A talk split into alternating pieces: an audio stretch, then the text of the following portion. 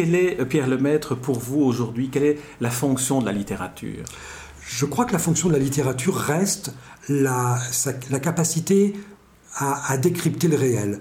Je vais le dire autrement parce que comme ça, ça paraît être une phrase un peu compliquée. C'est en fait, nous vivons dans la vie, euh, voilà, des, amours, des déceptions, le, milieu professionnel, nos espoirs, nos déceptions, etc. C'est difficile de comprendre le, de comprendre le monde et de comprendre ce qui nous arrive.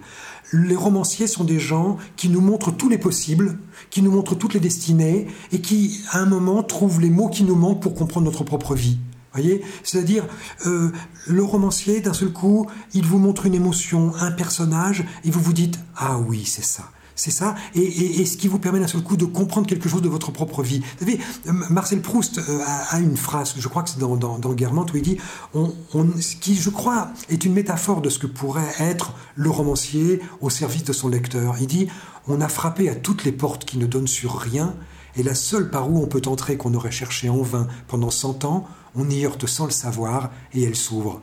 Le rôle du romancier, c'est d'ouvrir ses portes.